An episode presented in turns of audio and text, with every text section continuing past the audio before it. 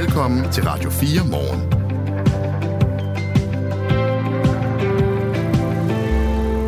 Det er torsdag, og klokken er 5 minutter over 8. Dine værter her til morgen er Claus Andersen og Christina Ankerhus. Og så ved vi jo, at der er morgenfriske lyttere med os, for der bliver skrevet på sms'en. Blandt andet om øh, snakken om mænds rettigheder, hvor er de blevet af i øh, diskussionen om abort. Der øh, står her, at jeg syge. Hvorfor skulle øh, etisk råd vælge? Hvorfor kan de ikke diskutere mænd og kvinders øh, rettigheder samtidig? En mærkelig prioritering. Så er der en, der skriver, at det nuværende etiske råd er woke og venstreorienteret, ligesom resten af det offentlige samfund. Og en sidste betragtning, jeg lige tager med nu, øh, går på, jeg synes også, man skal tage hensyn til, står der i en sms, at det at få en abort også kan have noget med incest eller voldtægt at gøre. At der skal man altså også tage hensynet til det undervejs.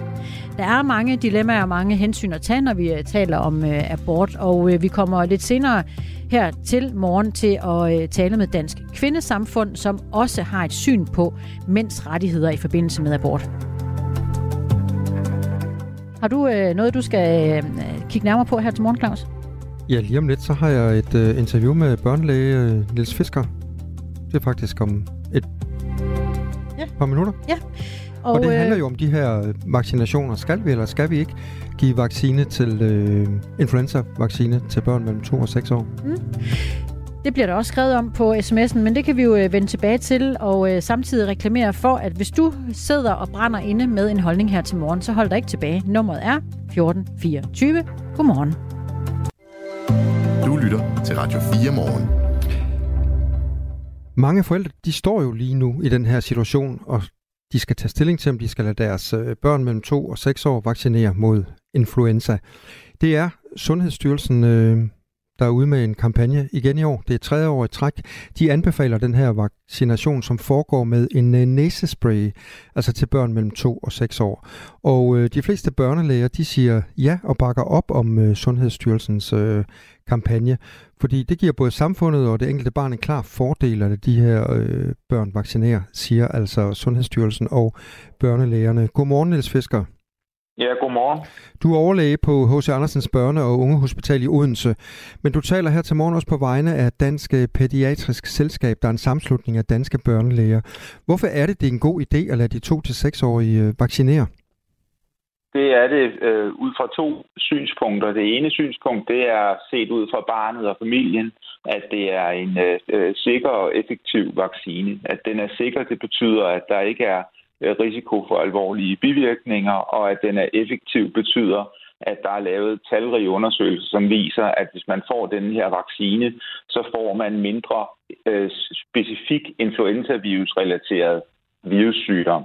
Øh, det er ikke nogen kæmpestor gevinst, men, men øh, det er sådan, at man må tænke som et gennemsnit over flere år, øh, så er man nok, har man nok halveret sin risiko for at skulle til lægen eller blive indlagt på grund af influenza. Øh, det er sådan øh, øh, perspektivet for det almindelige raske barn. Og så er der det her med, at der af og til sker ting, som er så sjældne, som man ikke kan sige, at, at vi som individ har en specifik risiko for det. Men der er øh, øh, hvert år enkelte børn, som får meget alvorlige komplikationer til influenza. Øh, og, og hvis de aldrig havde fået influenza, så vil vi ud fra sådan en, en almindelig sådan, øh, øh snusfornuft overvejelse tænke, jamen så havde de heller ikke fået den her alvorlige komplikation. Det er sådan øh, øh, barneperspektivet, og det vigtige i det, når det nu er, at det er en, en, en ret lille øh, gennemsnitlig fordel, det er jo, at det er netop er en næsespray. Så, så det er ikke øh, på den måde ubehageligt for barnet, som hvis det havde været et stik. Øh, så, så, så er der øh, ligesom samfundsperspektivet, som vi som sådan individuelle børnelæge og individuelle forældre jo godt kan tænke, jamen det har jo egentlig ikke noget med mig og mit barn eller min specifikke patient at gøre, men det er jo sådan noget, Sundhedsstyrelsen tager sig af. Hvordan får vi øh, øh, ligesom som samfund øh, en god sundhed? Og, og der er øh, øh tanken her, at Øh, vi ved, at influenza spreder sig rigtig hurtigt øh, i starten af epidemierne i øh, øh, dagplejer og vuggestuer og børnehaver. Og hvis man bremser det, så bremser man øh, hele epidemien i samfundet, så der er øh, totalt set færre, øh, som får influenza, og så vil man også tænke, så er der også færre øh, øh, i risikogrupper som får influenza, så øh, sygdom og død bliver reduceret på samfundsplan. Så når vi taler om samfundsperspektivet, så øh, kan jeg næsten regne ud, at du også tænker på de ældre. Hvad er det, vi skal øh, tage hensyn til i, i, i forhold til de ældre, og, og det, at vi vælger at vaccinere øh, børnene? Hvordan hænger de der to øh, ting sammen?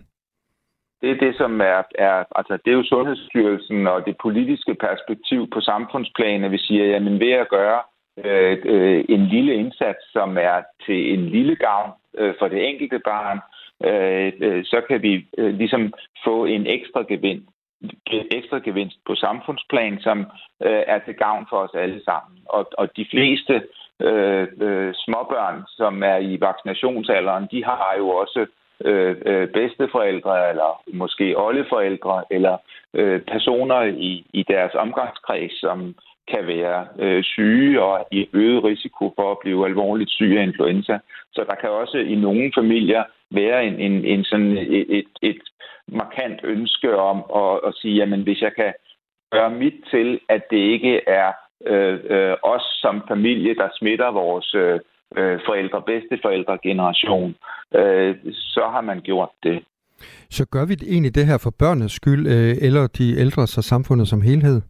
Altså, øh, jeg mener, øh, altså mit, mit primære perspektiv, det er for barnets skyld. Øh, min sådan overordnede holdning til influenza-vaccinationer, det er, at hvis der er nogen, der siger, at de vil betale en influenza-vaccination til mig, eller til nogen, der spørger mig, hvad jeg synes, så siger jeg altid, jamen så tag imod, fordi øh, øh, risikoen for, at man øh, bliver øh, for, for noget, der er, har betydning på grund af vaccinationen, den er øh, ekstremt lille, øh, og øh, der bliver hvert år i øvrigt raske personer alvorligt syge af influenza. Ikke mange, men nogle få. Så det, det er sådan lidt som at, at sige, jamen, øh, hvad skal man gøre, når man sætter sig ind i en bil, før man øh, ligesom øh, starter motoren? Jamen, der er det fornuftigt at spænde sikkerhedsselen. Ikke fordi man tror, man er så dårlig en bilist, så man bliver blandet ind i et trafikuheld, men man kan jo aldrig vide.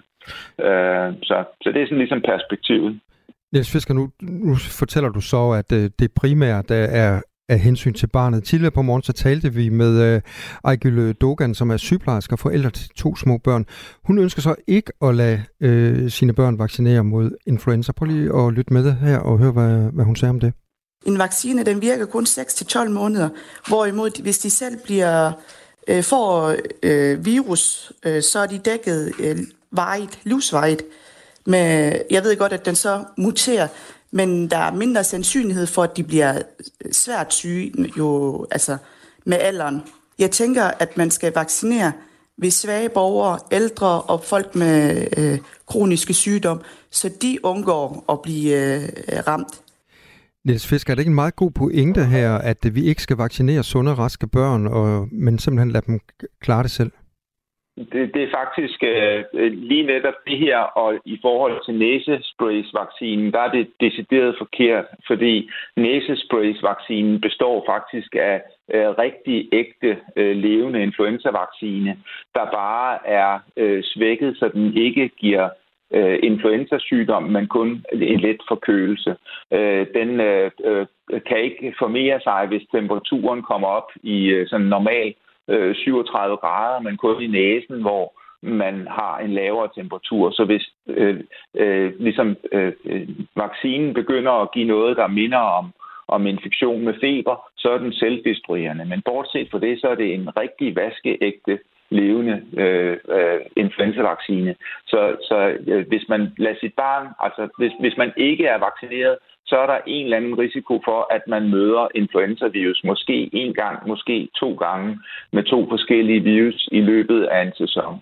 Hvis man lader sit barn influenza-vaccinere med næsespray, så møder barnet med sikkerhed fire forskellige levende influenza-vacciner øh, og, eller influenza-virus, og, bliver, og det er barnets eget immunsystem, der laver alt arbejdet. Så lige netop her, der er det rent faktisk øh, øh, set ud fra immunsystemets synspunkt, også i forhold til, til varighed af beskyttelse osv., øh, der er det som om, man får influenza fire gange i oktober måned, øh, og så er man relativt beskyttet mod at få influenza med de samme virusvarianter. Øh, øh, varianter i løbet af sæsonen. Øh, det der så er, at jeg, jeg undskyld, jeg, jeg ligesom bryder ind over, men problemet med influenza er netop, at det ændrer sig så meget, og kroppens eget immunsystem øh, har en tendens til at blive svagere øh, over for influenza de steder, altså i, på næseslimhinden, hvor virus kommer. Så, så til næste år, når influenzavirus A har ændret sig, øh, så, så ser den lidt anderledes ud, og så kender vores immunsystem den ikke, selvom man havde influenzavirus øh, et år tidligere. Øh, så, så derfor er det øh, øh, simpelthen lige netop det argument taler for at vaccinere, og jeg taler ikke imod at vaccinere. Og det var et, et svar til øh, Ejgøl Dokan, som vi havde med tidligere sygeplejerske, som ikke ønsker at vaccinere sine børn. Niels Fisker, overlæge på H.C. Andersens Børne- og Ungehospital i øh, Odense. Det er øh, tydeligvis noget, der optager vores lyttere her til morgen. SMS'en gløder, og øh, langt de fleste der vælger at gå til tasterne her til morgen, de er altså influenza-vaccine skeptiske i forhold til deres børn, og ønsker at lade deres immunforsvar øh, leve deres eget liv. Og, øh, og anbefaler så, at vi gør så mange andre ting, altså om tager vitaminer og alle de her ting. Kan du øh, forstå, at danskerne i dag er øh, generelt skeptiske, når det kommer til de her vacciner? Giver det god mening? Altså, jeg kan godt forstå, at der er mange, der er skeptiske, fordi det er der øh, jo over for alting om danskerne generelt er skeptiske, det synes jeg er sådan et statement, som, som der ikke rigtig er holdepunkter for, men at der er nogen, som er skeptiske, og nogen, der er fortalere. Der er nogen, der er så meget fortalere, så de synes, dem, der er skeptiske, gør noget forkert. Øh, det er slet ikke min holdning. Min holdning er, at man skal prøve at oplyse om, hvad det er, øh, når der kommer sådan nogle øh, snakke om, hvad vacciner gør og hvad infektioner gør, så synes jeg, det er vigtigt, at man prøver at bringe det på et øh, øh, sådan, så, så vidt muligt øh, øh, øh, fagligt, men stadigvæk forhåbentlig forståeligt niveau, frem for at det er, øh, at man ligesom øh, viderebringer øh, myter og taler i myter. Så, så jeg kan sagtens forstå, at der er skepsis. Det er der jo over for alt. Og det er jo også sådan, at i en travl hverdag, der, selvom man ikke øh, øh, bliver syg af at blive sprayet i næsen, så skal man jo afsætte tid til det, øh, og det skal planlægges, fordi man skal jo øh, øh, ud fra sin invitation ind og booke en tid på et vaccinationscenter eller et apotek. Så jeg kan sagtens forstå, at, at der er øh, en, et, et, en overvejelse med, at det her er noget, som i min familie og for mit barn er øh, besværet værd. Og jeg kan også godt forstå, at der er nogen, der, der tænker, er det nu øh, rigtigt det her? Er, det nu, er der nu noget forkert ved det og sådan noget? Det kan jeg sagtens forstå. Øh, så det er jo bare at snakke om, hvad det er. Niels Fisker, der er også øh, mange, der spørger specifikt til den her øh, næsespray, som, øh, som du var inde på før, og, og som er den, man får, hvis man lader sine øh, 2-6-årige børn øh, vaccinere. Du betegnede den som øh, altså vaskeægte virus, man får sprøjtet op i næsen, og du sagde også, at den var svækket. Så der er et spørgsmål her, der går på, hvordan kan det være en vaskeægte virus, hvis den er svækket? Øh, det er jo et godt spørgsmål, men det er jo sådan med, med Øh, Øh, man kan sige, øh, os som mennesker, vi er jo også biologiske individer, og vi er øh, sunde og stærke, men hvis der kommer nogen og, og gør noget ved os, så vi ikke kan løbe så hurtigt, så kan vi ikke løbe så hurtigt. Og det er jo sådan lidt en, en måske grotesk eller øh, morbid måde at omtale det på, men, men hvis man nu forestiller sig et menneske, som øh, øh, øh, ja, mange øh, i min alder kan huske de gamle Monty Python-film, hvor øh, at der er en ridder, der står og vil kæmpe, og stille og roligt, så får han øh, hugget alle sine lemmer af, og til sidst så er han jo så svækket, så han kun kan råbe, men ikke kæmpe. Og det er jo i, i princippet det, man gør med de her virus, at man sørger for, at de, øh, er, at, at de kan Øh, øh, aktiverer aktivere immunsystemet øh, fuldstændig som øh, den, den øh, aktive, det man kalder vildtype virus, men at de ikke er i stand til at give den samme øh, sygdomsmanifestation. Så man får øh, i virkeligheden en, en symptomfri influenza set ud fra ligesom, kroppens synspunkt. Og symptomfri infektioner øh, som helt naturligt forekommende, det, det kender alle til efter Øh, vi har, er jo ligesom, vi har jo lavet øh, verdensomspændende øh, virusundervisning øh, i forhold til covid-epidemien, og jeg tror, alle er klar over, at man kan blive smittet med covid, og man kan viderebringe covid-smitte uden at have et eneste symptom selv. Sådan er det i princippet også med influenza, Og det, man har gjort ved de virus, som man øh, bruger til vaccinen, det er jo at sørge for, at de øh, hver gang giver en symptomfri eller næsten symptomfri influenzainfektion. Tak skal du have, Niels Fisker, overlæge på H.C. Andersens Børne- og Ungehospital i Odense. Og det er altså fra 1. oktober, du kan få dit barn vaccineret mod influenza. De danske abortregler er ikke blevet ændret i 50 år. Var jeg blevet voldtaget af en mand, så ville jeg kunne få en abort. Men nu er det systemet, der siger, du skal have et barn. Men systemet, der tvinger kvinder til at føde de uønskede børn, vejleder samtidig til, hvor fosteret kan fjernes. Jeg siger til dem, hvis de spørger, hvor kan man få afbrudt den graviditet, så siger jeg, at det kan man for eksempel i Malmø. Er retten til liv kvindens eller systemets beslutning? Den der følelse af ikke selv kan bestemme over sin krop, det er det værste, jeg har oplevet. Lyt til Abortturisten i Radio 4's app, eller der, hvor du lytter til podcast. Radio 4. Ikke så forudsigeligt. Er vi øh, på vej ind i en økonomisk krise? Noget kunne øh, nemlig tyde på det. Det er bevægelserne inden for aktiemarkedet, der antyder det. Det er aktiemarkedet, der handler om de øh, største virksomheder i Danmark. Så øh, man kan også sige, uanset om du øh, selv har investeret i aktier eller ej, så handler det faktisk også om dig.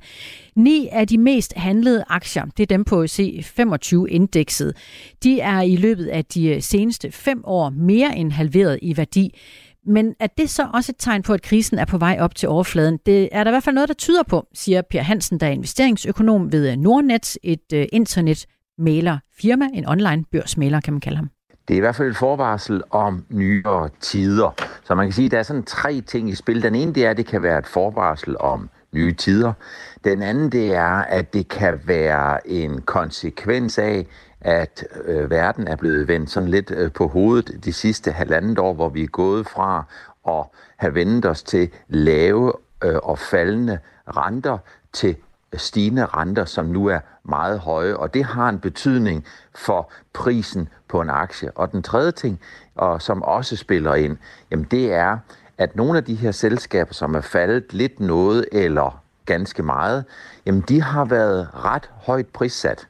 Og øh, de seneste to år, jamen der har der vel været sådan en tendens til, øh, at nogle af de her selskaber, de har simpelthen ikke leveret det, som investorerne har forventet. Så investorerne er blevet skuffet, og renterne er steget. Det er det, jeg tror mest på, og nok også mere på, end at vi er på vej ind i en økonomisk krise. Og når øh, markedsrenten stiger, så har det konsekvenser for os alle. Det har jo den konsekvens for alle dem, der har købt aktier i tiltro til, at de her selskaber de kan give øh, et godt langsigtet afkast, øh, som man kan glæde sig over. Jamen, de er blevet skuffet. Det er sådan den første ting.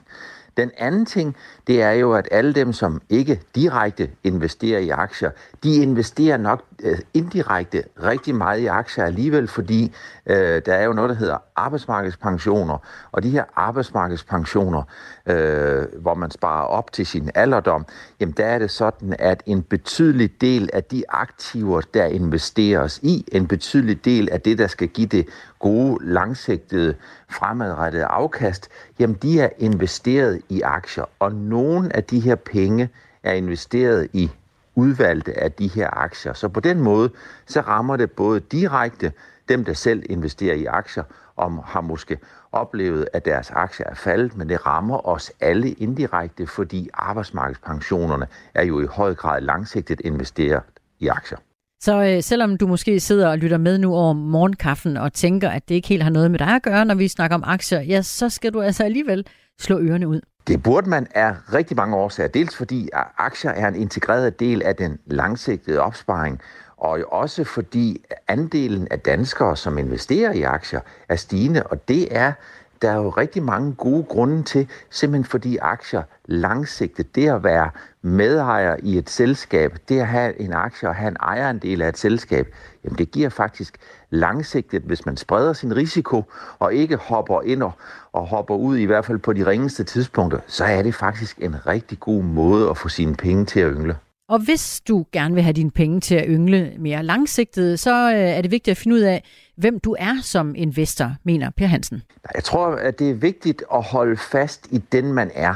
Noget af det, som er sværest, når man investerer sine penge, det er sådan set uanset om man øh, kigger på sin risikoklassifikation i sin pensionsopsparing, i sin almindelige opsparing, i sin aktieopsparing. Noget af det, der er allersværest, det er at bevare disciplinen. Det er, at man ikke ryster på hånden, men forbliver den investor, som man jo ved, man er med hensyn til risiko, investeringshorisont, øh, tolerancer og alt muligt andet. Så det er rigtig vigtigt øh, fortsat at holde sig for øje, at lige så vel som når man skal male en toværelseslejlighed, så er det en rigtig god idé at være godt forberedt, dække godt af, fordi når man har dækket godt af, så er man dækket godt ind, og så kan man hurtigt smøre maling på væggene. Og på samme måde, ja, når man skal investere, og når man langsigtet skal få sine penge til at yngle, så er det rigtig vigtigt, at man finder ud af, hvem er man som investor? Hvad kan man holde til? Hvad kan man ikke holde til? Og hvad synes man godt om? Og så skal man faktisk øh, holde øh, øh snuden i sport. Det, der hedder C25-indekset, det er faldet 16,5 procent siden november 21, og det har ikke genereret noget kursafkast i næsten tre år. C25-indekset hedder også OMX C25, og det er altså et indeks, der dækker over de 25 mest omsatte aktier på øh, Københavns Fondsbørs. Børsen har foretaget en kortlægning, der viser udviklingen for samtlige eliteaktier over 5 år. Den viser, at 14 aktier har mistet mere end en tredjedel af værdien siden de ramte deres respektive topniveauer. Hele ni aktier er mere end halveret i værdi, og helt galt ser det ud for aktier som øh, Store Nord, Ambu og Ørsted. De er alle styrtdykket mellem 71 og 79 procent i værdi. Så hvis du har investeret i de aktier, så har Per Hansen et øh, godt råd til dig. Det er lidt ligesom med så mange andre ting, når man investerer. Man skal genbesøge sit investeringsalibi. Man skal genbesøge de årsager, der gør, at man ejer aktien. Og viser det sig, at aktien, øh, selvom den er faldet meget, og de tal, som du nævner der, de taler jo fuldstændig for sig selv, 71 op til 79 procent er mistet værdi, dog skal man tage udgangspunkt i forhold til de højeste niveauer, vi har set, jamen så er det sådan, at man skal spørge sig selv, har man for mange af de blå, har man for mange af de røde, har man for mange af de grønne, skal man blande dem på en anden måde, sådan så det svarer til ens risikoprofil. Så det her, det er på ingen måde for at bagatellisere de her tab, der har været. De har været meget, meget store. Øh, men når man snakker om tab, skal man også lige huske på, at tab er jo i forhold til de højeste niveauer, og det er heldigvis kun de færreste, som har købt på de allerhøjeste kurser, så tab skal måske også tages lidt med forbehold. Mm. Men igen, sørg for den gode forberedelse, den gode forberedelse, der gør, at du møder investeringsverdenen med den risikoprofil, du har. For hvis ikke du gør det, så gør tab, de gør faktisk ondt to gange. Både i relation til tabet i absolut henseende, og når du finder ud af, at du har investeret i noget, som ikke svarer til den investor, du har. Det svarer nogenlunde til, at man skal ud og købe en vare, øh, en, en, en, øh, en eller anden vare inden for en varegruppe, og så køber du en vare, som ikke svarer til dit forbrug, eller ikke svarer til de præferencer, som du har. Så kigger man ind i den nærmeste fremtid for aktierne på C25-indekset, så tror Per Hansen altså på, at de her selskaber stadig er meget attraktive at øh, investere i. Jeg tror, det vi har set, det har været konsekvensen af stigende renter. Det har været konsekvensen af, at nogle af selskaberne har ikke leveret godt nok. Og så har det sikkert også haft en konsekvens, at når man kigger på nogle af de mest øh, troløse eller illoyale, eller hvad kan man kalde det, investorer, jamen så er det jo udenlandske investorer, som i det øjeblik, hvor de mærker, at der ikke rigtig er noget bid i aktierne, jamen så er de forsvundet over alle bjerge, og så har de solgt deres aktier. Og over tid, jamen så har vi jo set, at nogle af de her selskaber, og det er store selskaber, det er det, man kalder, eller jeg kalder, selskaber med verdensklasse kompetencer inden for deres nischer. Men jo bedre man gør det, jo bedre man gør det, jo højere bliver prisfastsættelsen, og jo mere sårbar og skrøbelig bliver øh, aktiekursen egentlig, når det er så, at de her selskaber de kommer øh, ud af skuffe. Så jeg tror jo på, at der er en god langsigtet mulighed for, at vi har fundet øh, øh, et andet leje, som er meget attraktivt for dem, der stadigvæk synes, at de her selskaber de er interessante øh, at investere i. For der er sådan set ikke ændret noget ved, at hovedparten af de her selskaber stadigvæk kan tillade sig at bryste sig af, at de har verdensklasse kompetencer inden for deres nischer. Vi har bare haft en situation, hvor prisfastsættelsen har været meget høj på grund af tiltroen til væksten, og fordi renterne har været meget øh, lave, der har gjort øh, det mere attraktivt for nogen at investere i nogle aktier, fordi alterne, de alternative muligheder for at få et afkast, de har været dårlige, og det er altså ændret. Sådan sagde altså Per Hansen, der er investeringsøkonom ved Nordnet. Så øh, bliver det nyhedstid her i Radio 4. Morgen klokken er halv ni. Nu er der nyheder på Radio 4. Behandlingen på hospitalerne i Region Midtjylland er i visse tilfælde så ringe, at det er livstruende for patienterne. Det fremgår af en ny opgørelse fra regionen, siger sundhedsøkonom Jes Søgaard til TV2. De skriver, at det aktuelt er livstruende. Og det er simpelthen øh, altså kapacitetsudfordringer. Det, det er primært personale, det er kirurger, det er andre lægespecialer, det er sygeplejersker. Det er hele vejen rundt. Indberetninger fra hospitalerne i regionen blotlægger områder, hvor hospitalerne er usikre på, om de fremover vil kunne overholde de garanterede ventetider. Flere afdelinger vurderer også, at udfordringerne kan have livstruende konsekvenser for nogle patienter. Det gælder blandt andet på en række kraftafdelinger, akutafdelingen og børne- og ungdomspsykiatrien. Alle seks hospitaler i Region Midtjylland står i en meget øh, kapacitetsudfordret situation. Det står værst til på Aarhus Universitetshospital og på Gødstrup. Og øh, det er stort set, altså jeg vil sige, det er 9 ud af 10 øh, afdelinger, der har øh, alvorlige kapacitetsudfordringer, så alvorlige, at det går ud over patienterne. Siger jeg Søgaard til tv-stationen. Det giver ikke mening at vaccinere børn mellem 2 og 6 år mod influenza. Det skyldes, at alt for få børn bliver vaccineret, siger professor emeritus i infektionsmedicin Eskil Petersen til Radio 4. Det er jo ikke lykkedes Sundhedsstyrelsen at få forældrene overbevist om det, og, og hvis det ikke lykkes, så er strategien jo, øh, den, den, den vil jo heller ikke lykkes. Og det er nu tredje år, vi går ind med den her strategi, og så tror jeg, man skal stoppe op, hvis det ikke lykkes i år, og sige, nu bliver vi altså nødt til at tænke om. Fra 1. oktober kan alle, der er fyldt 65 år, blive vaccineret mod influenza. Det samme kan børn mellem 2 og 6. Det anbefaler Sundhedsstyrelsen. Når børn bliver vaccineret, har de mindre risiko for at få influenza i denne sæson, siger enhedschef Kirstine Mold Harbo. Vaccinationen nedsætter også risikoen for, at søskende, bedsteforældre eller andre personer, som er i øget risiko for at blive alvorligt syge af influenza, udtaler hun. Men for at den strategi skal virke, skal man jo have en vaccinationsdækning på 70-80 procent af børnene, og indtil videre har man ligget under 30 procent i de sidste to år. Øh, så derfor mener jeg, at, øh, at den øh, strategi, selvom den i og for sig er fornuftig nok, at den ikke virker. Vi, vi får ikke beskyttet de ældre ved at have en så lav vaccinationsdækning af børn i 2-6 års gruppen. En ung mand blev i aften skudt og dræbt på en idrætsplads i det sydlige Stockholm. På stedet befandt der sig flere børn og unge, som var til træning. Statsminister Ulf Christensen har reageret på episoden Uskyldige mennesker med absolut ingen tilknytning til den grove forbrydelse, hvor mange var børn til aftentræning, er netop blevet tvunget til at være en del af endnu et hensynsløst skyderi, hvor endnu en mand er blevet skudt og dræbt, siger han til nyhedsbureauet TT. Den samlede omsætning i detailhandlen steg 3,9 procent fra juli til august. Det viser en opgørelse fra Danmarks Statistik. På papiret er det en flot fremgang, skriver Thor Stramer, cheføkonom hos Dansk Erhverv. Den skal dog i høj grad ses i sammenhæng med, at mange danskere igen var vendt hjem fra deres sommerferie i udlandet. Det var særligt en stigning i salget af fødevarer og andre dagligvarer, som var med til at løfte butikkernes samlede salg. En del sol, men en overgang mere skyde, 17 til 23 grader, let til frisk vind omkring sydøst. I nat mest skyde og stedvis regn eller byer. Det her er Radio 4 morgen. Husk, at du kan sende os en sms på 1424. Skal en mand have mulighed for at fraskrive sig faderskabet til et ufødt barn, som han har skabt med en kvinde? Det diskuterer vi øh, her på øh, Radio 4 morgen, og det er i lyset af etisk råds øh, anbefalinger, der kom tidligere på ugen med de, de nye historiske anbefalinger på abortområdet. Uden noget som helst fokus på øh, mandens vilkår og rettigheder.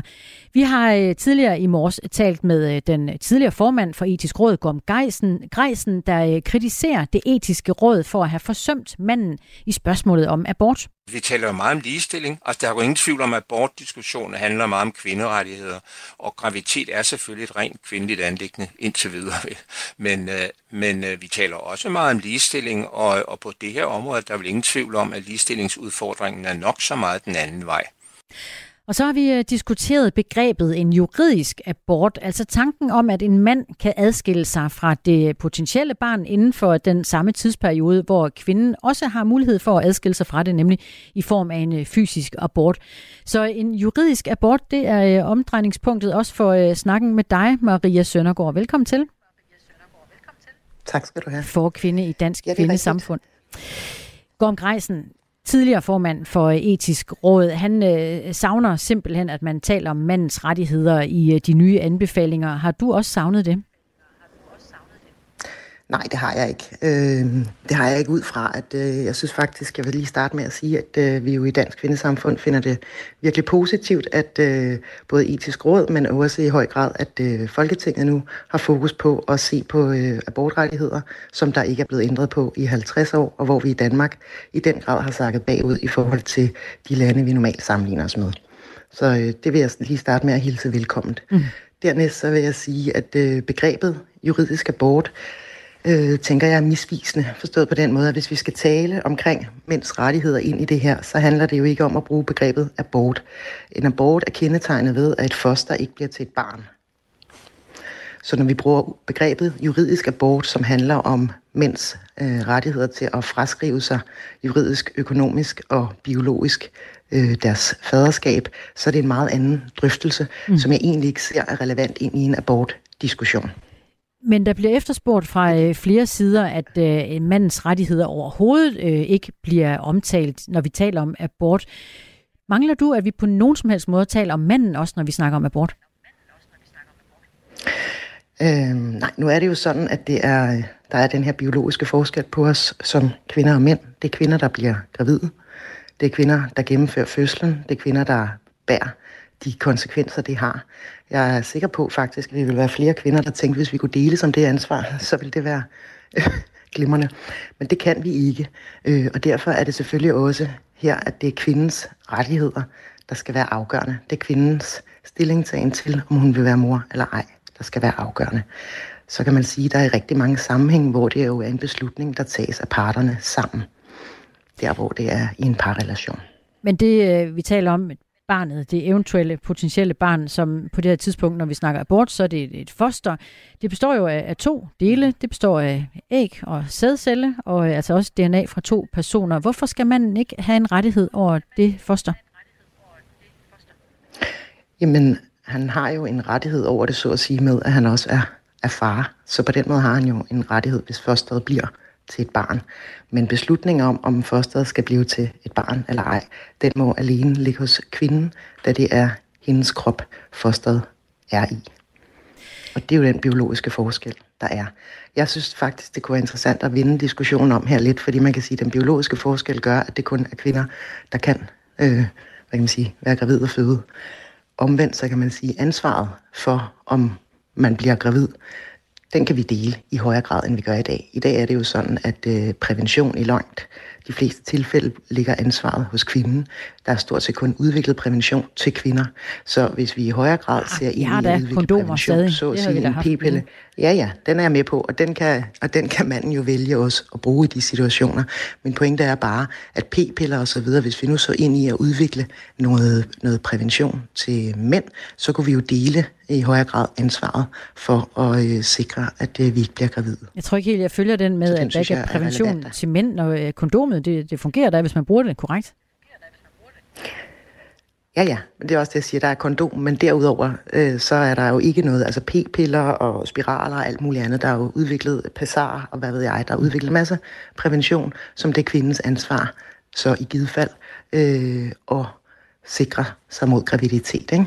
Der tænker jeg bare, at det kunne være relevant inde i den her diskussion også at tage ind i at sige, at hvis vi skal snakke ligestilling, og at mænd også skal have mulighed for i højere grad at beskytte sig, altså ud over kondom, hvilket jeg født, der synes, at man i højere grad skulle bruge særligt i, øh, i nye seksuelle relationer, fordi så beskytter man også hinanden gensidigt mod kønssygdomme osv. Men det er bare for at sige, at der er mange andre veje, man kan trække ind i her, øh, som ikke handler om, at, øh, at manden ikke kan, kan styre, om der sker en graviditet mm. eller ej. Det og der han. er utrolig mange nuancer i det, og det er dejligt også, at, øh, at du er med, Maria Søndergaard, for kvinde i Dansk Kvindesamfund. Og, øh, og vi snakker jo om, øh, om mænd overhovedet skal omtales som havende en, en rettighed, når det handler om, at en kvinde bliver gravid, og en øh, kvinde også vælger enten at få barnet eller at få det fjernet. Barnets tag, øh, er det at have øh, en, en mor og en far samtidig, eller hvad betyder det for, for dig og Dansk Kvindesamfund? Øh, jamen altså, jeg vil sige det sådan, at det barnets tag, øh, hvis der er to forældre i det, så er det ja, at øh, barnets tag er at have to forældre. Men, men samtidig har vi jo også en lovgivning, hvor det i dag er muligt som øh, enlig at blive gravid. Det bakker vi 100% op om. Så det, øh, så det tænker jeg, det kommer an på situationen mm. øh, på den måde. Jeg synes bare, at begrebet igen, juridisk abort, ikke giver mening, fordi det ikke at bruge begrebet abort ind i det her, så handler det i højere grad om mænds mulighed for at fraskrive sig et juridisk, økonomisk og biologisk ansvar for et foster, der bliver et barn. Når vi snakker abort, så handler det om, at et foster ikke bliver et barn. Mm. Så det er at blande nogle ting sammen. Men vi så kan også hvis man skal have en diskussion det noget om andet. muligheden for at fraskrive sig, mm. ja, det tænker jeg så vil være rigtig relevant, mm. og derfor kan man også sige, så er det jo oplagt, at det ikke er med inde i en abortlovgivning. Mm. Fordi det handler ikke om abortdelen. Okay, men, men så tilbage til øh, netop det, der bliver efterspurgt her til morgen, nemlig at vi, øh, vi glemmer overhovedet at diskutere mænds rettigheder, når det handler om, at en kvinde bliver øh, gravid i Danmark, og kvindens valg derefter. Hvorfor synes du ikke, at manden overhovedet skal have en rettighed til at være med til at tage en beslutning om, om han vil være en del af det eller ej? Jeg siger ikke, at han ikke skal have, være med til at, at have en, en, en, øh, hvad kan man sige, i dialogen omkring det, og det tænker jeg også, at i langt de fleste tilfælde øh, er det det, der sker, hvis det er, at man har en parrelation. Øh, men jeg tænker omvendt ikke, at det skal være mandens, hvad kan man sige, ret at påtvinge en kvinde til enten at gennemføre en graviditet eller at få en abort. Men det vil han... være et kæmpe tilbageskridt af ligestillingen. Det er kvinden, der bliver gravid, det er hende, der bærer barnet, det er hende, der føder, og alle de... Øh, det skal være mandens mm. Oh, nu kom der lige øh, noget øh, genhør ind over en radio, der blev tændt eventuelt. Var det hos dig, Maria? Det var min computer, der ja. gik i gang. Den vil også ja. være med.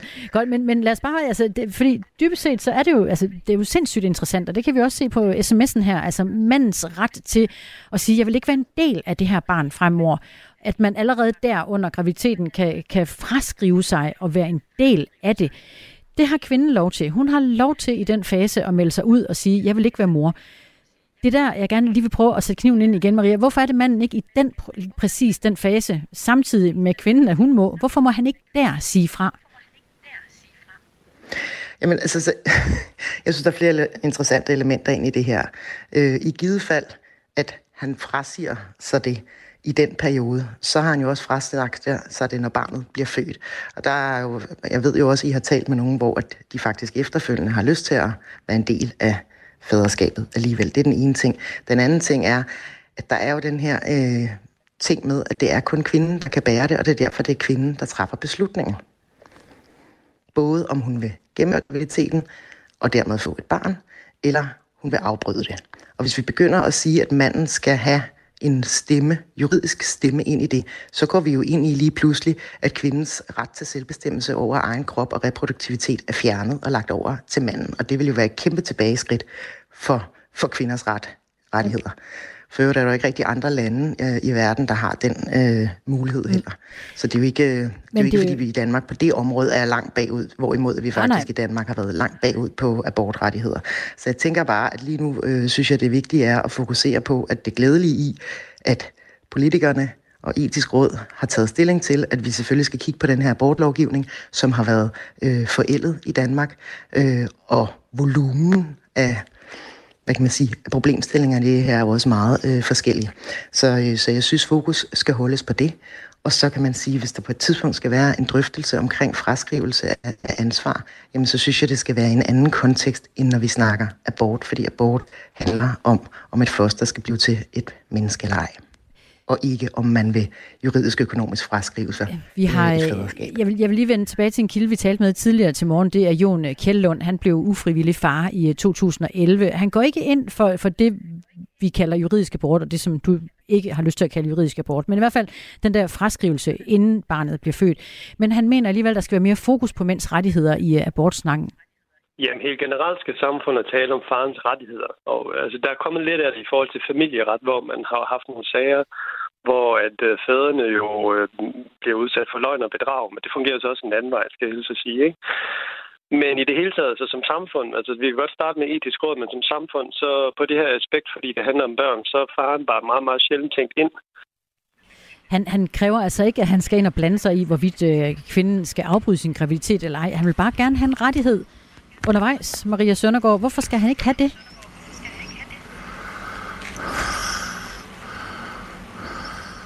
manden skulle have en, en rettighed med i at bestemme, om kvinden skulle gennemføre sin graviditet eller ej. Så det er jo to forskellige ting. Hvis vi snakker om øh, mænds rettigheder som fædre, så selvfølgelig skal de have nogle rettigheder. Det har de også. Det, at vi nu har fået øremærket barsel til fædre, øh, har vi i dansk kvindesamfund i årvis talt ind i, fordi det, det netop også taler ind i et, øh, et fælles ansvar for reproduktivitet og børn osv. Så, så, så det er klart, at selvfølgelig skal der være fædre øh, hvad kan man sige, ansvar og rettigheder, og det har vi heldigvis også. Men det snakker vi om nu her igen ind i en kontekst, når man er blevet far eller man er blevet mor, og det er jo i de kontekst, hvor at der ikke er foretaget en abort. Så for mig er der meget stor forskel på at tale om det i en abortsammenhæng, eller at tale om øh, forældre, rettigheder og mors rettigheder og fars rettigheder. Der går vi i høj grad ind for selvfølgelig, at både mor og far har rettigheder, og som jeg siger, vi har i overvis kæmpet for, at der skulle være øremærket barsel til mænd, netop for os, at øh, far får en, øh, en, øh, en mere øh, direkte rolle i, øh, i børnenes øh, liv, og fordi vi for øvrigt også ved, at det har en, øh, en stor betydning for ligestillingen for kvinder, at, øh, at der er en mere øh, jævn og ligelig øh, fordeling øh, af ansvaret derhjemme. Maria Søndergaard, forkvinde i Dansk Kvindesamfund. Øh, tak for det. Selv tak. Du lytter til Radio 4 morgen. Det er sidste september, solen skinner, vejret er godt, men det ændrer ikke på, at uh, influenza-sæsonen den er lige om hjørnet. For 1. oktober kan personer i særlige risikogrupper blive vaccineret ganske gratis. Sundhedsstyrelsen anbefaler også i den forbindelse, at forældre lærer deres øh, små børn mellem 2 og 6 år vaccinere mod influenza. Eskil Petersen er professor emeritus i infektionsmedicin. Han mener dog ikke, man skal vaccinere de små mellem 2 og 6 år. Det er jo en udmærket idé at nedsætte cirkulationen af influenza i øh, samfundet ved at vaccinere børnene, fordi øh, de øh, smitter jo hinanden, og så går de hjem og smitter forældrene. Men for at den strategi skal virke, skal man jo have en vaccinationsdækning på 70-80 procent af børnene, og indtil videre har man ligget under 30 procent i de sidste to år. Eskil Petersen øh, siger, at samfundet bør spare ressourcerne på børnevacciner og i stedet tilbyde dem til ældre og særligt udsatte. Vi ved jo, at øh, nu her i forbindelse med covid-pandemien, der har vi jo faktisk set en meget høj vaccinedækning hos ældre, så den ældre del af, be- af befolkningen er jo fuldstændig klar over, at det gælder om at få en vaccine, hvad enten det er covid eller influenza. Og derfor tror jeg, det vil være meget bedre at øh, gå til de ældre og sige, nu kan jeg altså få en vaccine, og så, øh, skal, og så vil de gøre det. Så, så det vil være en meget, meget mere direkte måde at gå til den målgruppe, som man vil beskytte, altså folk over 65. Og lige præcis den holdning, den møder vi også hos øh, Ejgül Dogan, der er sygeplejerske og forældre til to små børn. Hun synes ikke, det giver mening øh, at lade sine børn vaccinere. En vaccine, den virker kun 6-12 måneder, hvorimod hvis de selv bliver øh, får øh, virus, øh, så er de dækket øh, vejet, livsvejet. Men jeg ved godt, at den så muterer, men der er mindre sandsynlighed for, at de bliver svært syge jo, altså med alderen. Jeg tænker, at man skal vaccinere ved svage borgere, ældre og folk med øh, kroniske sygdom, så de undgår at blive øh, ramt. Men øh, den holdning deler overlægen Niels Fisker ikke. Han er overlæge på H.C. Andersens Børne- og Ungehospital i Odense og medlem af Dansk Pædiatrisk Selskab, der er en sammenslutning af danske børnelæger. Og ifølge ham er der to rigtig gode grunde til at lade sine børn vaccinere. Det ene synspunkt, det er set ud fra barnet og familien, at det er en øh, øh, sikker og effektiv vaccine. At den er sikker, det betyder, at der ikke er øh, risiko for alvorlige bivirkninger, og at den er effektiv betyder, at der er lavet talrige undersøgelser, som viser, at hvis man får den her vaccine, så får man mindre øh, specifik influenzavirus-relateret virussygdom. Øh, det er ikke nogen kæmpestor gevinst, men, men øh, det er sådan, at man må tænke som et gennemsnit over flere år, øh, så er man nok, har man nok halveret sin risiko for at skulle til lægen eller blive indlagt på grund af influenza. Øh, det er sådan øh, øh, perspektivet for det almindelige raske barn. Og så er der det her med, at der af og til sker ting, som er så sjældne, som man ikke kan sige, at, at vi som individ har en specifik risiko for det. Men der er øh, hvert år enkelte børn, som får meget alvorlige komplikationer til influenza. Øh, og, og hvis de aldrig havde fået influenza, så vil vi ud fra sådan en, en almindelig sådan, øh, snusfornuft overvejelse tænke, jamen så havde de heller ikke fået den her alvorlige komplikation.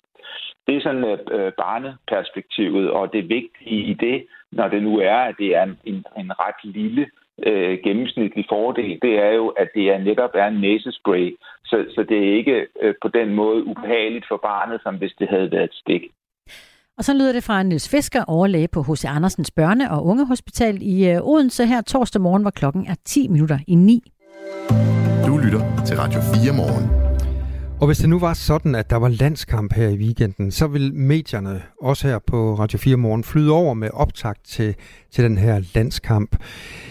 Det er der så ikke, men der er en anden kamp, som man også godt kan kalde en slags landskamp, altså arbejdsmarkedets landskamp, fordi overenskomstforhandlingen de går i gang lige om lidt. Det er kampen om arbejdsmarkedets lønkroner, der begynder nu. Den begynder i dag, og der er tre spillere på banen. Det er regeringen, det er arbejdsgiverne, og det er fagforeningerne.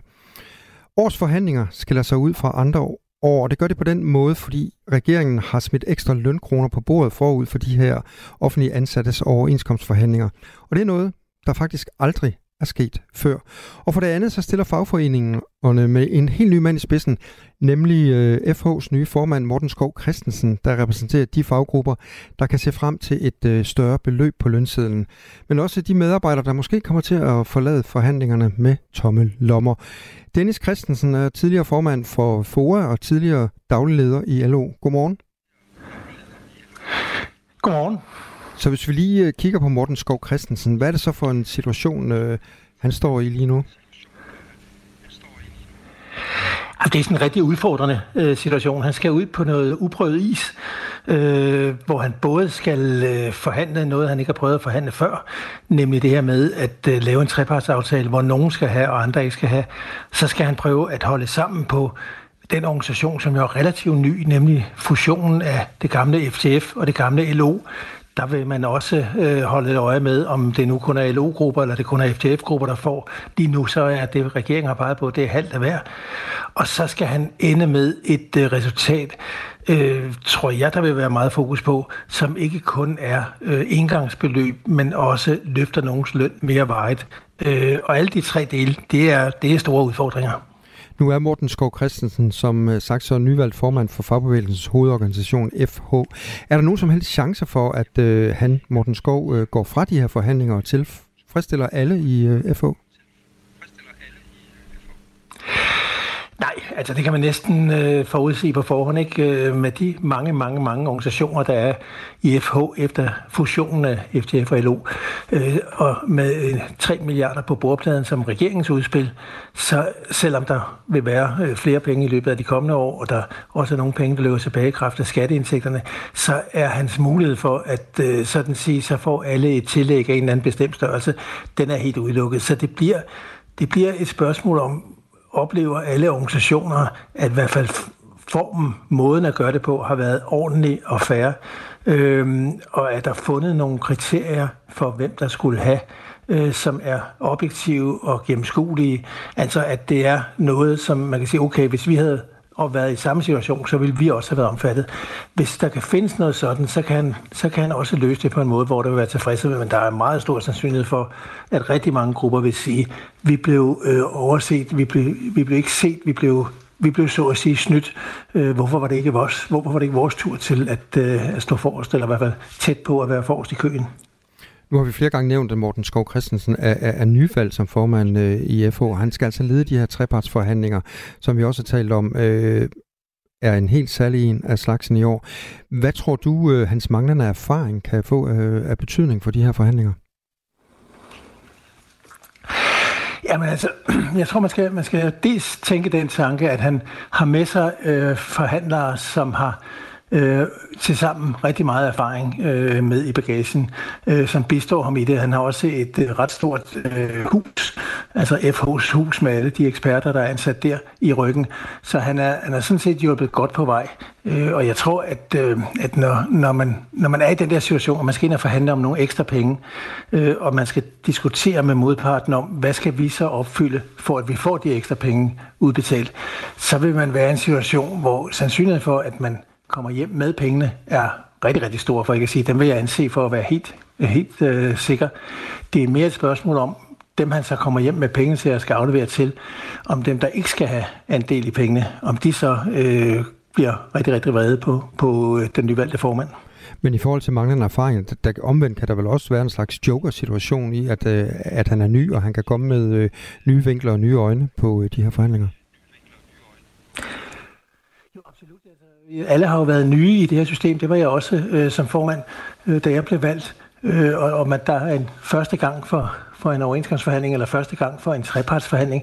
Så selvfølgelig kan man, kan man øh, også komme til øh, med nogle, ikke med, med alt det i bagagen, som man alligevel ikke rigtig kan bruge til noget, øh, men se på det med friske øjne. Og der, der har han selvfølgelig muligheden for at anlægge en helt anden stil end øh, sin forgænger, som sikkert også anlagde en anden stil end sin forgænger. Så der er der selvfølgelig en vis fornyelse alene i det, at man ikke har erfaringen med, øh, man ikke er så at sige belastet med erfaringen. Til gengæld er der også rigtig mange gode ting ved at have noget erfaring med sig.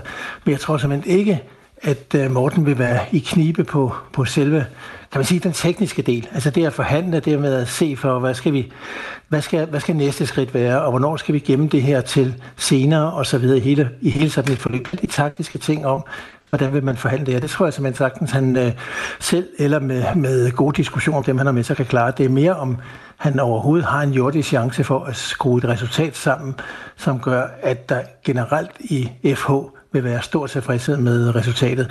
Der skal han godt nok være lidt af et slangemenneske, hvis han skal kunne komme forbi alle de forhindringer, der ligger på vejen til at gøre alle tilfredse. Jeg taler med Dennis Christensen, der er tidligere formand for FOA og tidligere daglig leder i LO. Og det gør som øh, optag til trepartsforhandlingerne, der altså begynder i dag. Ifølge regeringen er det sosuer, pædagoger, sygeplejersker og fængselsbetjente, der kan se frem til et lønløft på ca. 2500 kroner før skat hver måned.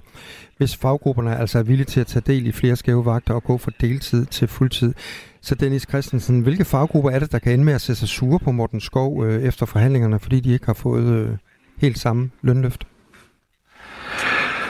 Jo, hvis du kigger omkring i, øh, i offentligheden og i debatten og i pressen lige i de her dage, så vil du kunne se rigtig mange, der melder sig på banen. Øh, du har kunne se, at bioanalytikerne, øh, som er en relativt lille gruppe, kommer fra det tidligere FCF, øh, i den grad øh, slår sig i tøjet over, at de ikke er med. Jeg har selv undret mig over, at det, der fyldte rigtig, rigtig meget i forbindelse med, øh, at der overhovedet kom øh, diskussioner om, at regeringen skulle til at love nogle penge, nemlig jordmøderne, at de øh, ser ud til at være helt ude af banen. Øh, og så er der øh, selvfølgelig alle de grupper, som i øvrigt synes, at de, de er centralt placeret i velfærden. Og der er, der jo, der er jo rigtig mange grupper, som, øh, som bærer det her velfærdssamfund, når vi snakker om den offentlige sektor, som jo grundlæggende består af velfærd og offentlig service. Så, så der vil være mange, som, som, øh, som vi synes, de skal, øh, skal have en del i det. Øh, de 3 milliarder lyder meget, det er ikke meget, hvis man begynder at dele ud på, på rigtig mange forskellige. Og omvendt, så tror jeg, at en af hans øh, store udfordringer Mortens store udfordringer bliver, at det her ikke bare ender som, som sådan øh, nogle små øh, tillæg, som man får en gang for alle til en hel masse personer, men og uden at folk kan se, at det er kommet ind på lønkontoen i den her måned. Det gør det også i næste, det gør det også i næste. Og det er den sidste del, som når du tænker tilbage på de sidste par års løndiskussion, så har det jo netop gået på det her, det er månedslønnen, vi vil have mere af. Det er ikke kun et øh, tillæg, fordi vi har været fleksible, eller vi har været gået op i tid, eller hvad det kan være, sådan en gang for alle. Vi vil have noget, der vejet øh, er en lønforhøjelse, fordi det er den veje lønforhøjelse, der giver anerkendelsen af, at det, her, det er et centralt vigtigt øh, fag i øh, velfærden. Og der har han der har han godt nok en rigtig, rigtig vanskelig opgave, øh, hvis det skal lykkes. Sådan sagde altså Dennis Christensen, tidligere formand for FOA og tidligere daglig leder i LO. Tak skal du have, Dennis. Tak skal du have. Selv tak du torsdag morgen, og øh, den øh, overgår snart til øh, formiddag, hvor vi har øh, ringt til øh, Radio 4. Det er et program, hvor du kan deltage, og øh, ja, både på sms og på øh, telefon. I dag for eksempel, hvis du øh, får lyst til at reagere på øh, ost lavet af brystmælk fra mennesker.